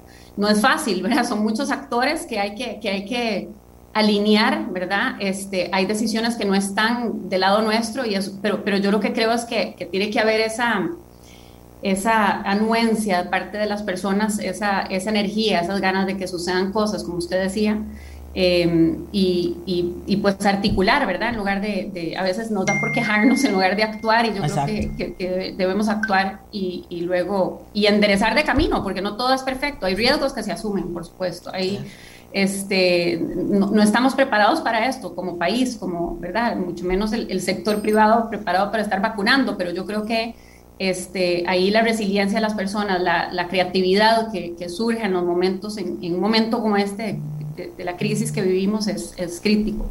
Eh, por ejemplo, hoy nosotros estamos con una campaña este, que empieza hoy. Eh, Didi nos ofreció eh, viajes para la gente, las personas que se van a vacunar, a vacunar para que puedan acceder gratis, gratis a, oxígeno a vacunarse. Esa campaña empieza hoy.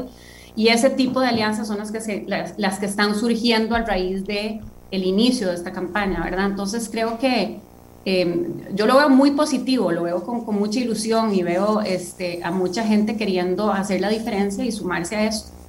Eh, el tema es el cómo, ¿verdad? En el cómo a veces nos trabamos, pero, pero sí, por supuesto que, que con la línea abierta también para apoyar a cualquier, a, cualquier organización que, que, lo solicite en, apoyo logístico, en, ver también cómo eh, el manejo de protocolos, por ejemplo, que es tan importante, el tema del distanciamiento, el, eh, ¿verdad? La cantidad de protocolos que hay que aplicar en un momento como este es, es también se las trae, ¿verdad? Tiene, tiene su, tiene su, su, magia. No, pero lo han, lo han hecho muy bien. Vamos a seguir trayendo estas voces que son de la gente que está en la práctica. Santana, doctor, excelente, excelente, lo, lo felicito. Ojalá que tenga todos los apoyos que necesita todavía para crecer más y hacerlo bien. Que dicha que el empresariado también en Santana está apuntado. En todo el país la empresa privada está apuntada a ayudar en lo que puede. Ojalá que se logren concretar, la, el, el gobierno utilice este apoyo y soporte que quiere dar la empresa privada, porque si no esto no camina como debería caminar. Y le voy a decir, para la empresa pública, abrirse a reconocer a la empresa privada en toda la dimensión de, de los apoyos que puede llegar a dar y lo que puede ayudar, es un avance ya. Así que vamos a cumplir y ahora yo lo que me comprometo es a comenzar a mandar, como me pidió la doctora, todas las quejas y todos los casos que todavía no se han visto, porque aquí cada uno apunta su grano de eh, arena. Y de verdad me, me impresionó, doctor Vargas, lo que está pasando en Santana. Vamos a ir conociendo lo que pasa en cada lugar, porque vamos a invitar a la gente que nos cuente cómo nos han contado ellos. Una pausa y Costa Rica de Asamblea Legislativa se puso las pilas. Tenemos que hablar de reactivación económica y resulta que ayer se aprueba un crédito internacional para financiar fondos de avales. Atención, ¿de qué se trata? Se aprobó crédito internacional para financiar fondos de avales qué importante, vamos a hablar de eso. Y también después de hablar con eh, la diputada eh, que nos eh, presidenta de la comisión que trabajó el tema, vamos a conversar sobre amnistía para trabajadores independientes y pymes. En la Comisión de Económicos se trabajó el tema y se avanzó en el tema. En el caso de Fondo de Avales fue en el plenario. Vamos a hacer una pausa una pausa para que nos cuenten los diputados que están trabajando en esto de qué se trata. Iniciaremos con la diputada doña Ana Lucía, quien es que nos va ayudar con el tema. Así que hacemos la pausa y ya regresamos.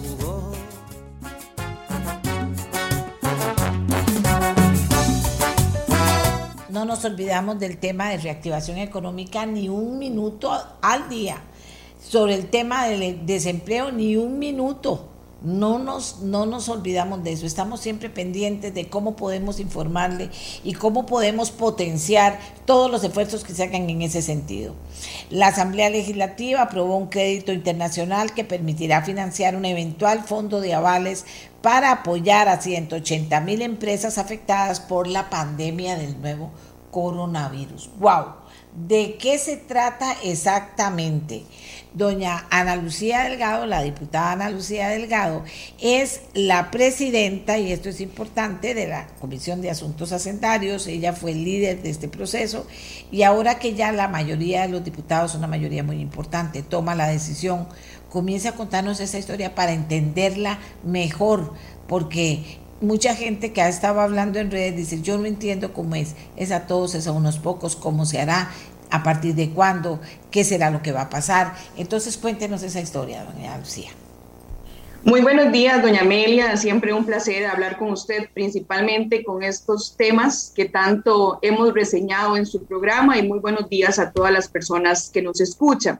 Efectivamente, el día de ayer el plenario legislativo aprobó en primer debate el proyecto de ley 22.214 que contenía dos créditos, un crédito del Banco Mundial por 300 millones de dólares, de los cuales la Comisión de Asuntos Hacendarios definió que el 90% se trasladaran para cambiar fuente de financiamiento y pasar esa deuda cara que tenemos, porque es financiada con deuda interna, que tiene tasas de interés alrededor del 8%, a pasarla a este crédito que es muchísimo más barato donde la tasa de interés no ronda ni el 2.10% y a mayor largo plazo. Ese 90% de los 300 millones de dólares va a generar un alivio en la presión que tenemos por el tema de deuda, principalmente en, em, en la subpartida que se mantiene para el pago de interés. Eso es importantísimo reseñarlo porque es precisamente la Comisión de Asuntos Hacendarios quien define el uso de esos recursos y también reserva un 10% para trasladarlo a la Caja Costarricense del Seguro Social. Esto se dictamina de forma unánime en la Comisión de Asuntos Hacendarios y ayer se ve precisamente en el plenario legislativo en este primer debate. Pero adicionalmente, este expediente también tenía otro crédito, el crédito del BCIE que contenía recursos importantísimos para el tema de reactivación económica que iban dirigidos al proyecto de fondo de avales. Efectivamente quedó consolidado de esta manera, el 90% se va a trasladar para el funcionamiento del Fondo Nacional de Avales y el 10% también se resguardó para la Caja Costarricense del Seguro Social. Importante señalar que la Comisión de Asuntos Hacendarios, cuando dictaminamos eh, estos, estos créditos, se dio la legislatura pasada y se hizo toda la reseña para poder incorporar los candados en materia de control interno y fiscalización que no se estableciera el uso de recursos a través de decretos, sino que pasaran mediante presupuestos y poder garantizar dos fines primordiales, los recursos de la caja en, estos porcentajes y los recursos para poder operacionalizar el fondo de avales y cambiar deuda. Doña Amelia, sin embargo, al lado de la aprobación en primer debate de estos créditos, también tenemos que indicar que el día de ayer se dictaminó de forma unánime el proyecto de fondo de avales que tanto hemos hablado en su programa y que ha costado tanto avanzarlo, porque desde que lo presentó el gobierno hace más de 10 meses, se habían generado una serie de textos sustitutivos que lamentablemente seguían manteniendo observaciones importantísimas y contradicciones.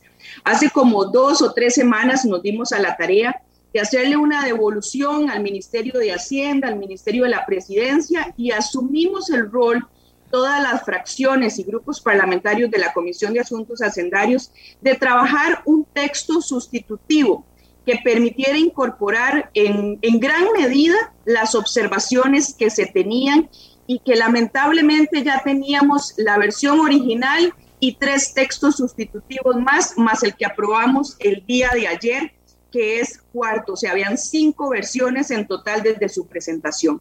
Ayer eh, se aprobó eh, el texto sustitutivo, se dictaminó de manera unánime. Pero para poder entender qué es el Fondo Nacional de Avales, doña Amelia, es importante em, señalar que el objetivo principal es el tema de la conservación de empleo. Esto es un proyecto de reactivación económica, doña Amelia, que urge sobremanera principalmente por la situación económica que están atravesando muchas empresas de los sectores económicos y productivos que están siendo afectados por la pandemia. Con este proyecto de fondo de avales, todas aquellas personas físicas y jurídicas que tienen sus actividades eh, comerciales, productivas en sectores afectados por el tema del COVID y que tienen una ausencia de liquidez van a poder accesar a nuevos financiamientos o van a poder generar reestructuración sobre los créditos vigentes para poder generar una operación, un flujo precisamente en sus operaciones y mantener la sostenibilidad del, del empleo. Y el Fondo Nacional de Avales lo que va a permitir es poder garantizar esas operaciones hasta en un 75%. Y hay un tema muy importante y es la distribución de los recursos.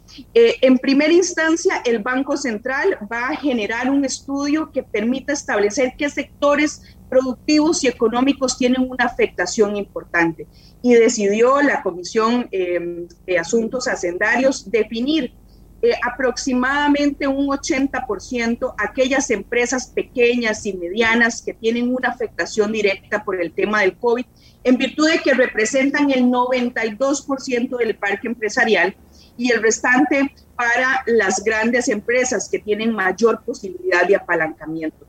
Esto eh, realmente es un gran logro para la Comisión de Asuntos Hacendarios, dictaminarlo por unanimidad. Sabemos que hay temas importantes que siguen estando pendientes que se van a trabajar de cara a las mociones 137, pero era importantísimo poder avanzar con el crédito que le iba a dar los recursos a este Fondo Nacional de Avales y por supuesto que avanzar con este proyecto, doña Amelia, en virtud de que en el momento que se presente un presupuesto extraordinario que se espera en los siguientes días en la comisión, lamentablemente iba a quedar desfasado nuevamente al eh, segundo lugar. Entonces, yo sí celebro que el día de ayer se aprobara en primer debate un crédito que va a ayudar muchísimo a aliviar el tema de deuda, doña Amelia, una deuda en razón del PIB que ya nos alcanza el 68%, que ya sobrepasó toda la previsión que estaba prevista en la ley 9635 y que en este momento y en esta coyuntura es urgente avanzar con los proyectos de reactivación económica y este proyecto de fondo de avales con el crédito aprobado sin lugar a dudas puede llegar aliviar muchísimo la situación de falta de liquidez de empresas de todo tamaño que se encuentran en los sectores productivos y económicos afectados directamente por la pandemia. Doña Lucía, por el final, empresas de todo tamaño. Eh, eso queda discrecionalidad, que son empresas de todo tamaño. Eh, eh, ¿cómo, ahí, ahí, ¿Cómo va a operar eso? Doña Amelia, se estableció un artículo sobre el tema de la distribución de los recursos. Se reservó un 20% para empresas que empleen más de 100 personas y el restante para las empresas que tengan menos de 100 personas en su haber. Esto para poder garantizar que los recursos vayan dirigidos precisamente a las actividades más afectadas, pero también a las empresas pequeñas y medianas que son las que abarcan la mayor sostenibilidad del empleo nacional. El 92% del parque empresarial son MIPIMES. Entonces, lo que se busca es garantizarlo. Por supuesto que siempre hay un espacio para poder depurar estos criterios, estos porcentajes, pero sí se incorporó, por lo menos en el texto que fue eh, aprobado ayer y el proyecto que se dictaminó, esta cláusula de distribución. Lógicamente, previo a eso, el Banco Central tiene que entregar mediante criterios técnicos la eh, dirección de los sectores más afectados, tanto en el espacio productivo como económico del país. Vamos a ver, eh, aquí todo el mundo ya me está haciendo montones de preguntas. Es una cuestión muy técnica, ¿verdad? Y, y estamos en el proceso más o menos de conocer, de, conocerla.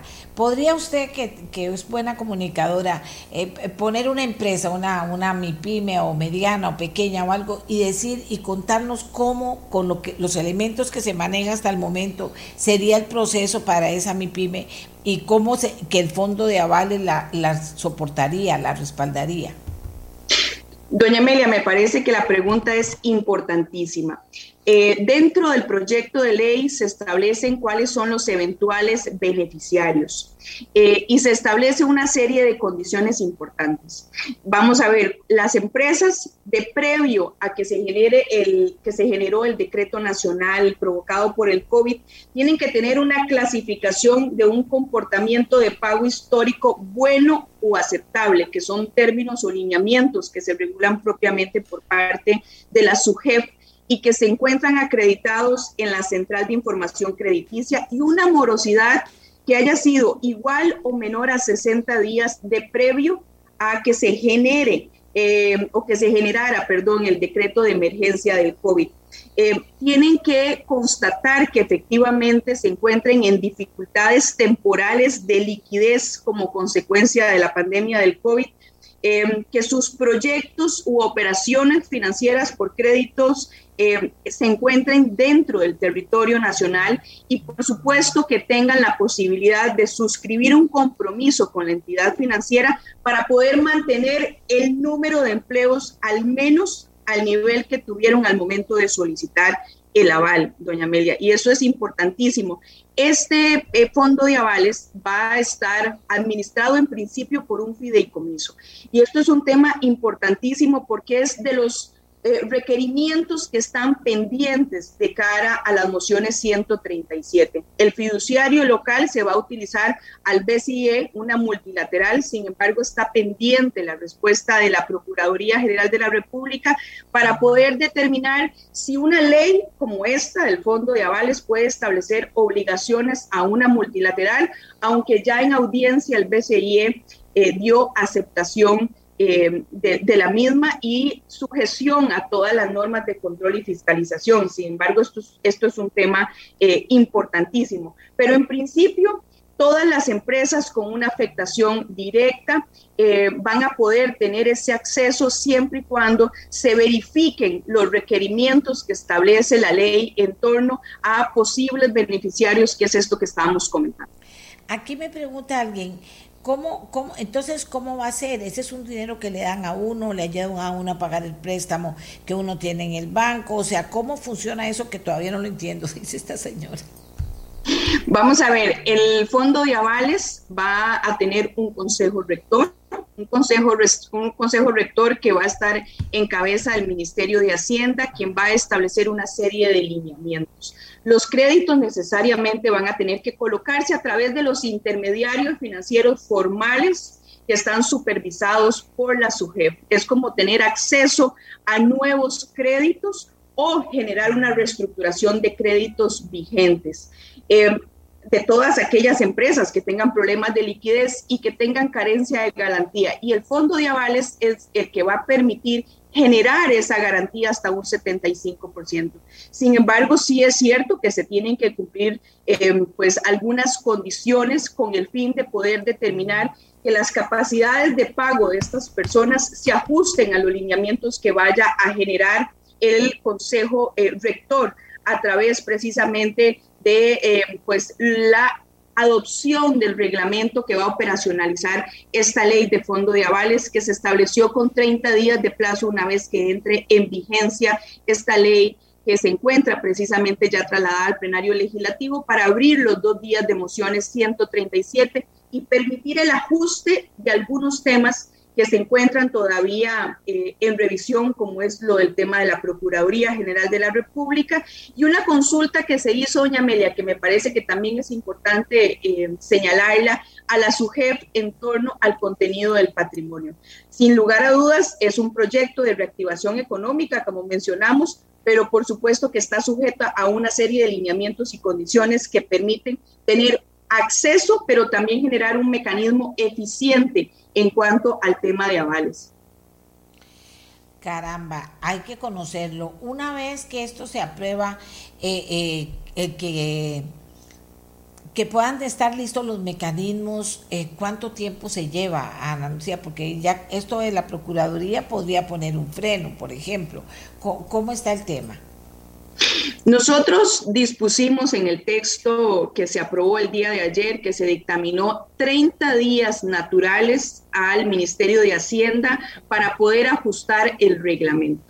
Eh, este tiempo, me imagino que ya desde el día de hoy que se conoce el dictamen de la Comisión de Asuntos Hacendarios, entran en funcionamiento para poder generar el establecimiento de toda la operación en torno a esta ley. Ya el señor ministro ha trabajado con nosotros muy de cerca y esperaríamos que el tiempo, una vez que es aprobado como ley de la República por parte de la Asamblea Legislativa, sea muy corto porque lamentablemente, doña Amelia, hay que reconocer que este proyecto, a pesar de que es urgente, a pesar de que es un tema de reactivación económica, ha durado mucho tiempo para que eh, salga de eh, la Comisión de Asuntos Hacendarios, pero no por la comisión per se, sino porque lamentablemente los textos sustitutivos que se habían presentado contenían observaciones importantísimas, incluso desajustes en plazos de prescripción que nos parecían eh, que podían generar gravísimos em, problemas, gravísimos errores en torno a un texto que era urgente y necesario en razón de la necesidad que se tiene por parte de los sectores productivos y económicos de tener mayor liquidez y flujo económico para generar la conservación de los empleos. Ahora, cuando usted me dice que eh, se le va a dar a grandes, medianas y pequeñas, habla de que el porcentaje más alto será para medianas y pequeñas. Eh, porque en eso está la gente ya eh, inquieta. Y otra gente me dice, bueno, pero esto no será un club de amigos que se están todos ayudando unos a otros. Y otros me dicen, ¿y cómo hago yo si quisiera ver la posibilidad de que me ayudaran? Porque ustedes dicen que será para todos y que será para reactivar mi economía, dice un señor. Sí, doña Amelia, eh, o sea, las dudas son dudas vitales, por eso es que las observaciones que se mantenían en los textos sustitutivos reconducían precisamente a esas interrogantes que han estado eh, pues expuestas sobre la mesa. Se trata de un nuevo texto que lo que busca es garantizar esa fiscalización y esa, ese control de recursos, pero también garantizar que efectivamente pueda ir dirigido a todas aquellas empresas pequeñas y medianas en un gran porcentaje, que son los que conforman una mayoría importante del parque empresarial para poder accesar a las pequeñas empresas que no tienen tanta posibilidad de un apalancamiento y que encuentran ante una crisis sanitaria, económica como la que vivimos nosotros, una ausencia de liquidez para poder levantar sus negocios y poder generar la operación.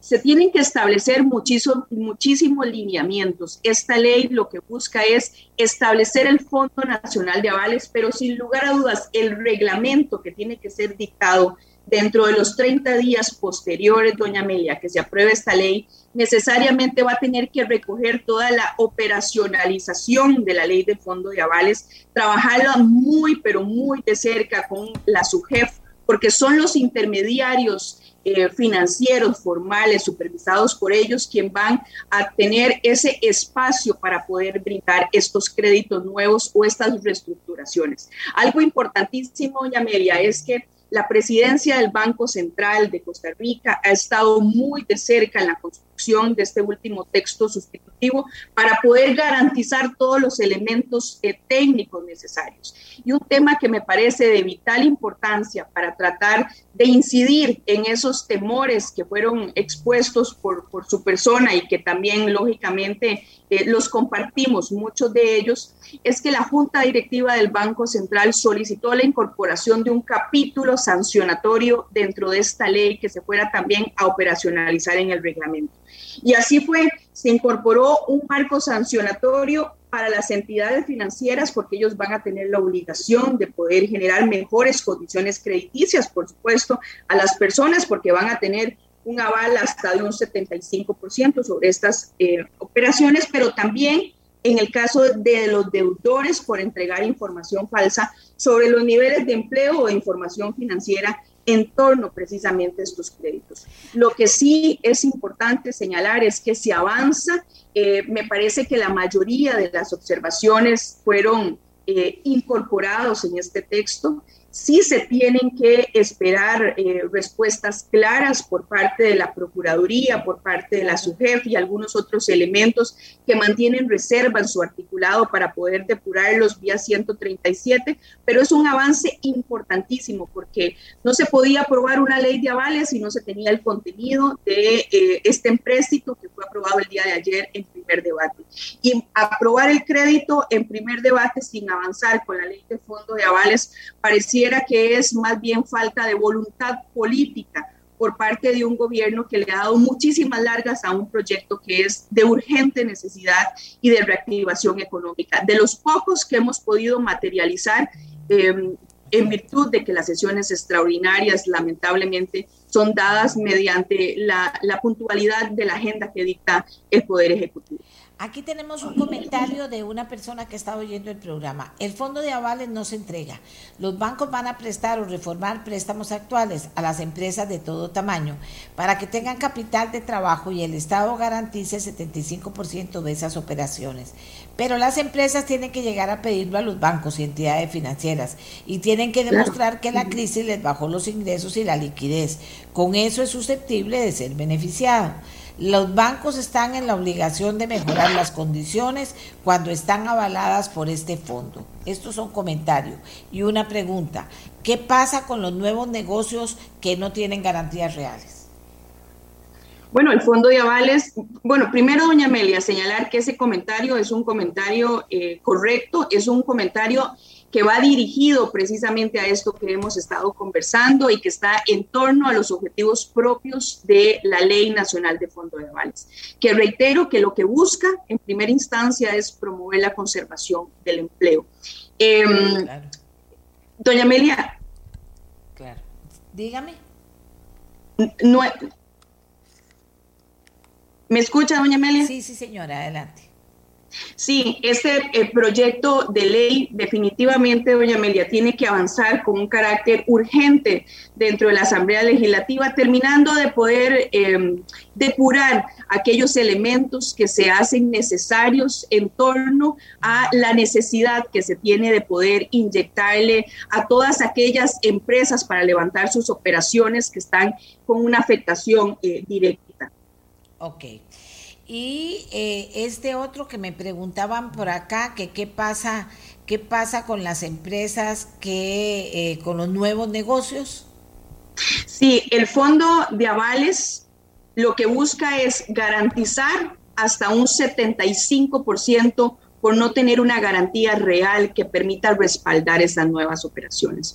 Usted tiene que necesariamente verificar que durante el tiempo que se generó eh, el tema del decreto nacional anti eh, COVID-19, usted empezó a generar una afectación que le bajó la liquidez de su operación como empresa y acercarse precisamente a esas entidades para generar nuevos financiamientos porque no tienen una garantía real y esa garantía va a estar sustituida por el Fondo Nacional de Avales. Hasta en un 75% se va a poder tener esa cobertura sobre el requerimiento del crédito que vayan a poder accesar cumpliendo lógicamente con los lineamientos que se establecen y que van a quedar debidamente distribuidos y señalados en el reglamento que tiene que operacionalizar esta ley.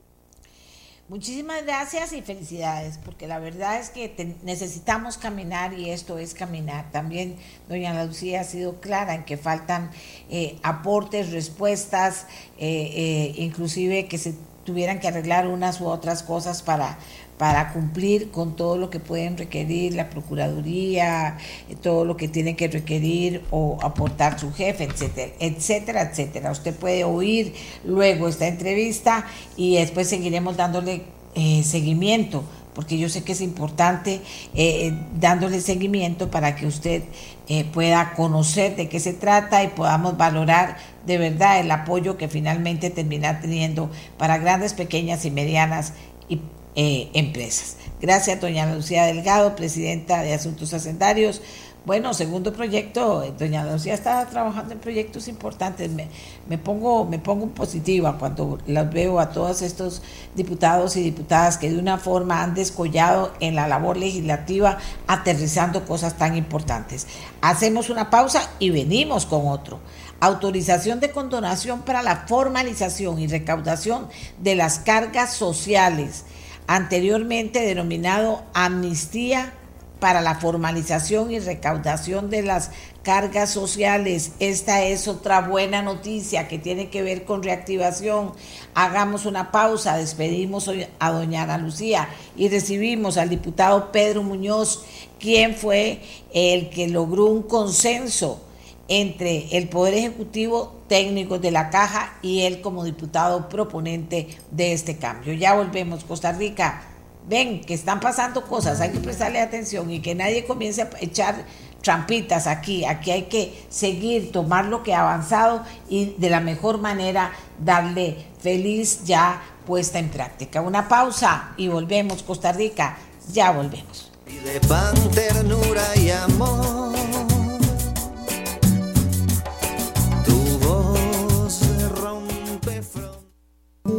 Voy con vos, que siempre buscas recetas nuevas, aunque no te salgan bien a la primera. Voy con vos, que experimentas en la cocina para tener un desayuno digno de postear. Y voy con vos, que le pones ilusión a todo lo que haces, porque comenzar de cero nunca es fácil. Empecemos a endulzar naturalmente juntos. Ponele azúcar Doña María y vamos. Busca el azúcar Doña María protagonista de tus recetas ahora con nueva imagen nuestra voz. Señalan lógicamente responsabilidades políticas. Hay dos informes, uno de mayoría, uno de minoría. El de mayoría es menos detallado en cuanto a identificar nombres de responsables El de minoría sí aporta y sí menciona nombres incluso de excarcas de, de gobiernos anteriores, pero ambos coinciden en señalar los ejemplos y los casos y hacer como la hoja de ruta de cómo se produce ese fraude fiscal en nuestro país cómo se hace el uso a través de los ejemplos que salieron a la luz por el escándalo de los papeles de Panamá, del bufete Mossack Fonseca en Panamá. Entonces el informe, los dos informes tienen la virtud de que identifican esos mecanismos y esas hojas de ruta y recomiendan una serie de proyectos de ley para reformar nuestra legislación y hacen recomendaciones para la administración tributaria, para las distintas autoridades de fiscalización del país. Nuestra voz, de lunes a sábado, de 7 a 9 de la mañana, con Amelia Rueda, por Monumental. Filas que no le desearía a nadie. En el número 3, la fila para el autoservicio. Y uno con ganas de entrarle al combo. Número 2, la fila para cargar gasolina. Más iba uno tarde. Y en el número 1, la fila del cajero automático. Uy, no. Aún peor si al de adelante se le traga la tarjeta. Brínquese la fila. Ahora puede pagar la revisión técnica al sacar su cita en rtv.co.cr. Fácil, rápido y seguro. Así llega directamente a las líneas de inspección. Riteve, comprometidos con la vida.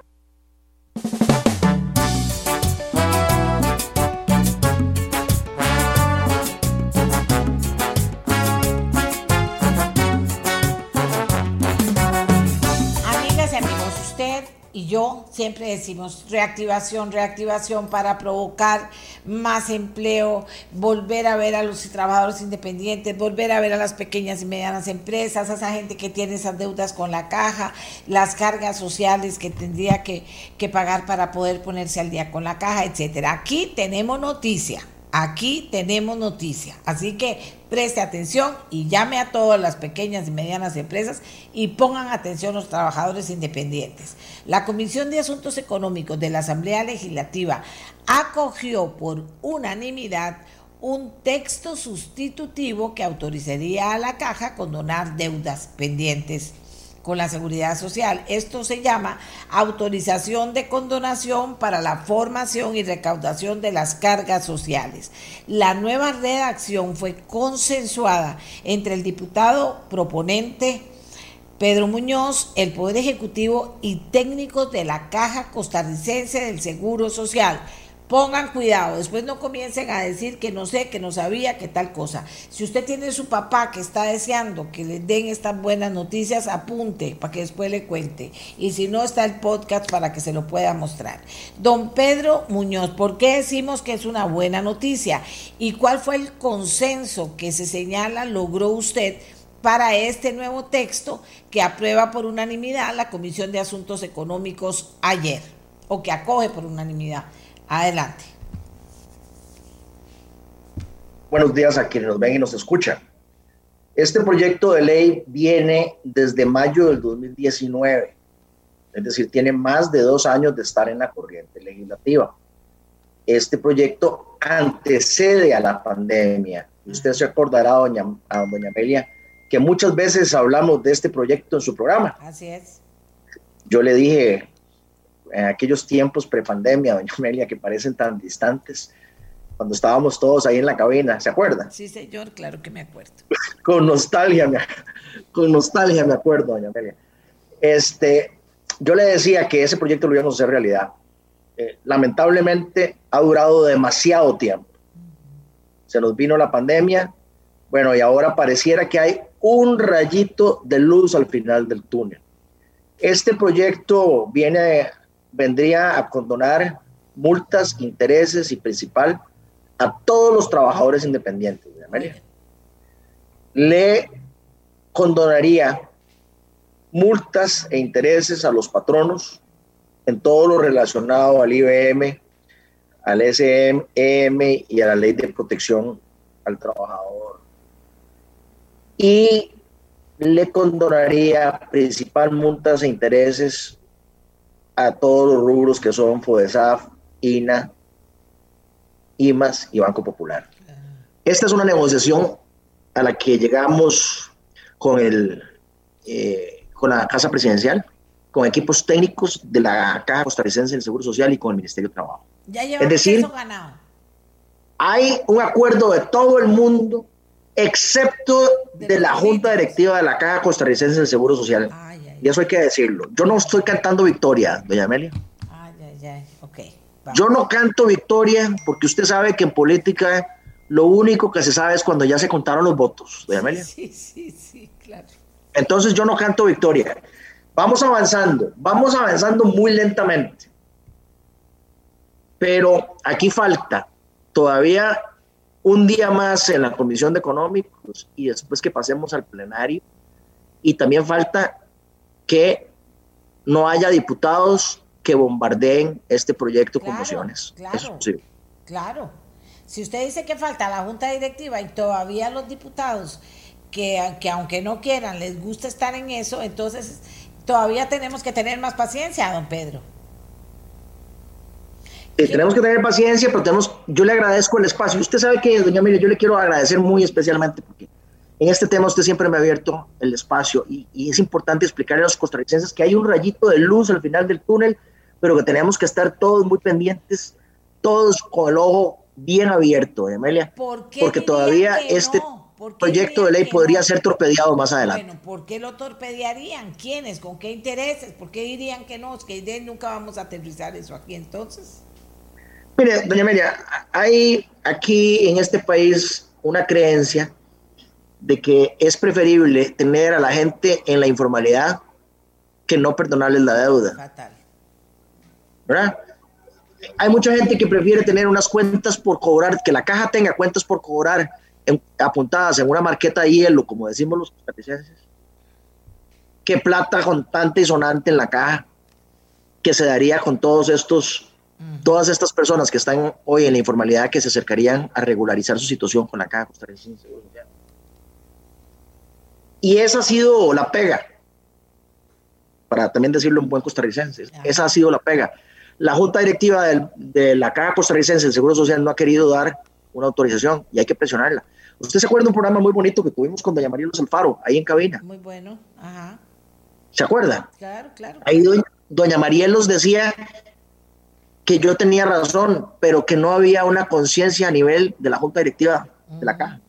Bueno, esa conciencia yo no la siento hoy todavía. Y tampoco la siento por parte de don Román Macaya. Pero bueno, los diputados hemos ido avanzando. Yo le quiero decir además que yo ya no estoy en esa comisión. Yo ya no estoy en la comisión de económico. Yo estoy en la comisión de jurídicos.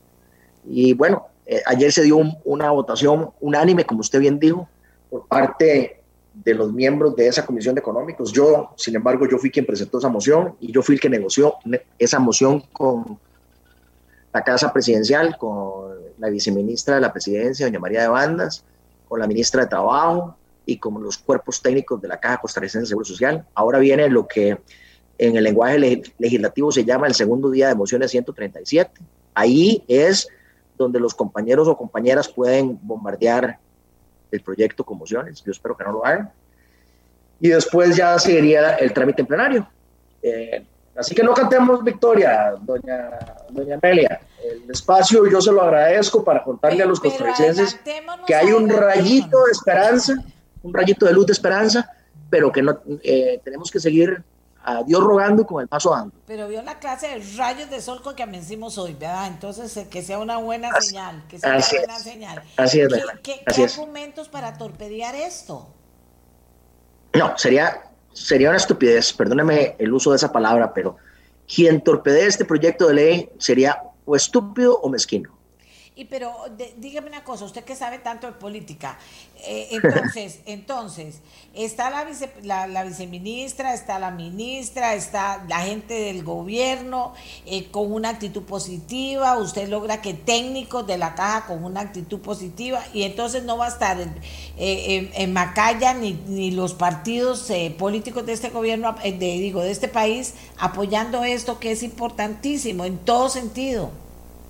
Yo esperaría que sí, doña Amelia, ah, y, aprovecho la oportunidad para hablarles a ellos de corazón a corazón y decirles que apoyen este proyecto de ley. Yo le pido a, la Junta Directiva de la Caja Costarricense de Seguro Social que se pronuncie positivamente. No lo ha hecho, doña Amelia.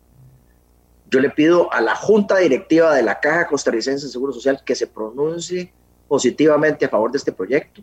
Y le pido a los compañeros y compañeras, diputados y diputadas, que apoyemos sin temor este proyecto, tanto en la comisión como en el plenario, y que lo hagamos una realidad legislativa lo antes posible. Este es un proyecto que ha tardado mucho, como yo les decía al principio del programa, es un proyecto que fue presentado a la corriente legislativa en mayo del 2019. O sea, ya pasaron dos años, doña Amelia. Dos años. Ya pasaron dos años y más de un año de pandemia.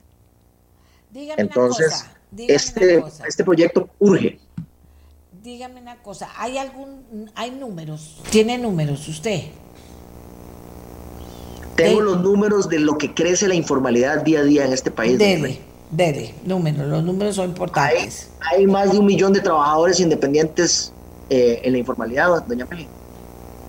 Es gente que no tiene seguro y que no le está pagando la caja costarricense de seguro social y que no le va a pagar a la caja costarricense de seguro social. Esos números son contundentes. Ahora, Las empresas que cierran.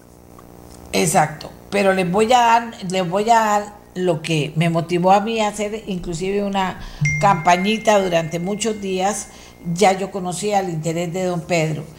Gente de que se quedó sin trabajo con la pandemia. Una persona que se quedó sin trabajo y no consigue trabajo. Y entonces finalmente un hombre grande, finalmente, bueno, su hija le ayuda a tener su, su habitacioncita para poder, para poder seguir adelante. Y resulta que tiene un desgaste en una pierna que ocupa una, estoy hablando desde hace un año o más, una desgaste en la pierna, una cosa espantosa, no tiene, con costos come, una angustia y una cuestión psicológica que dice uno, Dios mío, ¿cómo puede vivir con esa angustia? Y que va a la caja o sea, ese fue el día que, que, que, que, me planteó el tema. Iba a la caja y él decía, bueno, es que si son, pueden ser dos milloncillos, una cosa así, con una... Entonces no, no fueron dos milloncillos, fueron diez millones. Ese señor de verdad, por dicha y gracias a Dios que no se murió del infarto, no lo podía creer. Y entonces, entonces dice, bueno, pero es que si yo voy a la caja si yo voy a la caja, yo no estoy asegurado, yo necesito asegurarme, ni siquiera tengo trabajo, pero desde la informalidad tengo que asegurarme porque yo tengo que poder eh, tener esta pierna buena para poder conseguir trabajo también. Usted me entiende, don Pedro, lo que le estoy diciendo. y hay miles de casos así, y yo no entiendo cómo nosotros no podemos entender eso como país y, y lo que se llamó amnistía en ese momento, eh, eh, apoyarlo, o sea, eso no es de recibo, don Pedro, o sea, no entiendo yo. Y la caja le dice a usted 10 millones como si le estuviera de pegando un balazo en el corazón. Hoy, vea esa frase que usted acaba de utilizar, doña, doña Amelia. Un balazo en el, corazón. Antier aparece en la extra una noticia que dice 21 taxistas se suicidan ahogados por deuda. Así es. Es que ya, es que esa expresión que usted acaba de hacer así, eh, un poco dramática, ya dejó de ser dramática, doña Meli. No, no, no es dramática. Es absolutamente dramática? No, no, no, no. Es absolutamente la realidad. Es absolutamente la realidad, doña Amelia. 21 taxistas, 21, doña Amelia, se suicidan ahogados en deudas. Esa es la realidad de este país. Aquí la gente está desesperada. La gente necesita, vea, doña Amelia, aquí tenemos dos grupos, si usted me lo, si usted me lo permite. Quiero aprovechar el espacio. Aquí tenemos dos grupos. Los grupos que quieren ponerle más peso a la cruz que llevamos los costarricenses, los 5 millones de costarricenses, o, o quienes creemos, doña Amelia, que debemos quitarle peso a esa cruz. Así se divide el mundo político en este momento quienes creen que debe pagarse más por el régimen del IBM. Doña Amelia, pasar de un 10% a un 15%. Y quienes creemos que más bien para fortalecer la caja lo que tenemos que hacer es bajarle esa carga a los, a los costarricenses, a las personas, a la gente, a los ciudadanos, para que podamos volver a trabajar y podamos volver a contratar y volver a pagar cargas obrero patronales. No es poniéndole más peso, doña Amelia, y ahora viene todo el tema de los impuestos, el tema del fondo. Ese es el tema central en este momento en el país. ¿Salimos de la crisis quitándole peso a los costarricenses o salimos de la crisis poniéndole más peso a los costarricenses? Así es. Yo creo que salimos de, quitándole peso a los costarricenses. Esa es mi propuesta y eso es lo que yo he venido planteando en la Asamblea Legislativa durante estos tres años. Ay, Pedro, ¿verdad? Es que a veces dice uno, ¿cómo poder hablar? ¿Cómo la política, lo que uno considera el arte, ¿verdad? De todo lo contrario, cada vez lo vemos más descaradamente ahí expuesto sobre la mesa y, y, y, no podemos avanzar y que nadie, la gente no se mete y si alguien se mete no lo apoyan y entonces seguimos en esto. Ya lo lleva muy adelantado Pedro Muñoz. Falta, falta, falta. Falta, falta, Amelia. Pero sigamos, si usted me sigue abriendo aquí los micrófonos como lo ha hecho durante estos tres años, lo cual yo le agradezco, aquí le vamos a ir reportando paso a paso a los costarricenses lo que está pasando. Anoche que usted me escribió para hablar de esto, viera lo contento que me puse. No, pero es que anoche todos trabajaron hasta tardísimo, me costó mucho encontrarlos, pero estaban trabajando. Pero teníamos que comenzar a hablar de esto ya hoy mismo. Sí, señora, sí, señora. Y yo la voy a mantener al tanto y al día del camino que va llevando este proyecto de ley, porque tenemos que hacerlo una realidad, doña Amelia. Necesitamos quitarle peso a la cruz que todos los costarricenses llevamos sobre los hombros para poder salir adelante. No es poniéndole más peso, es quitándole peso a los costarricenses. Muchísimas gracias al diputado Pedro Muñoz del partido eh, eh, del PUSC, Partido Unidad Social Cristiana, porque de verdad que es un esfuerzo importante. Costa Rica si usted conoce a algún familiar o persona que está en esta situación, sabe lo grave de lo que estamos hablando. Y además, ¿a quién le sirve la informalidad? Eso nada más hace que un grupo de gente sea la que está pagando y siempre siga pagando y que otra gente no pague. Pero es que así se dice muy fácil, no, hay tragedias de vida ahí y hay derecho o no derecho a tener... Eh, eh, lo que se necesita tener integralmente de la Caja Costarricense del Seguro Social, incluida su pensioncita algún día. Entonces, bueno, apoyamos esto totalmente. Lo otro que queremos decirles es que el tema de los suicidios, no crean que son los taxistas.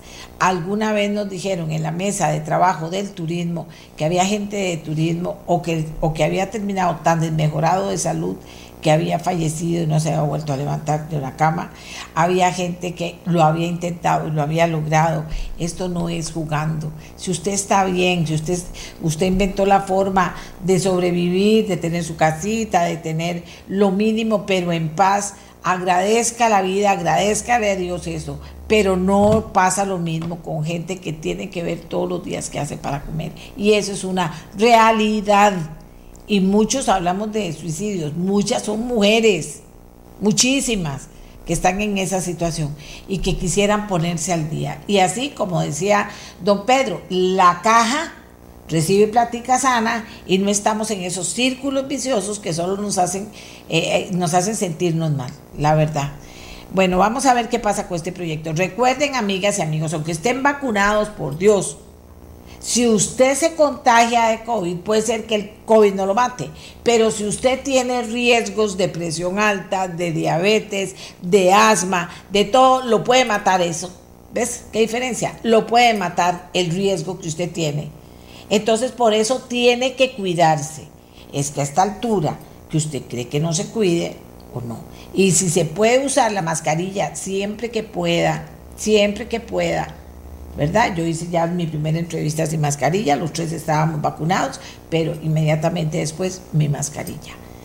Porque tienes que cumplir con todos los protocolos, no comience a jugar de vivo o de ignorante. Yo estoy vacunado, me quito la vacuna, yo estoy vacunada, hago lo que quiero. No si se la tiene que quitar un momento, con más seguridad se la quita, pero todos los protocolos cumplidos. Y si la puede tener puesta, pues la tienen puesta. Yo le agradezco todos los días a Dios que puedo estar aquí en mi casa trabajando y que pueda andar sin mascarilla todo el día porque estoy aquí solita en mi casa.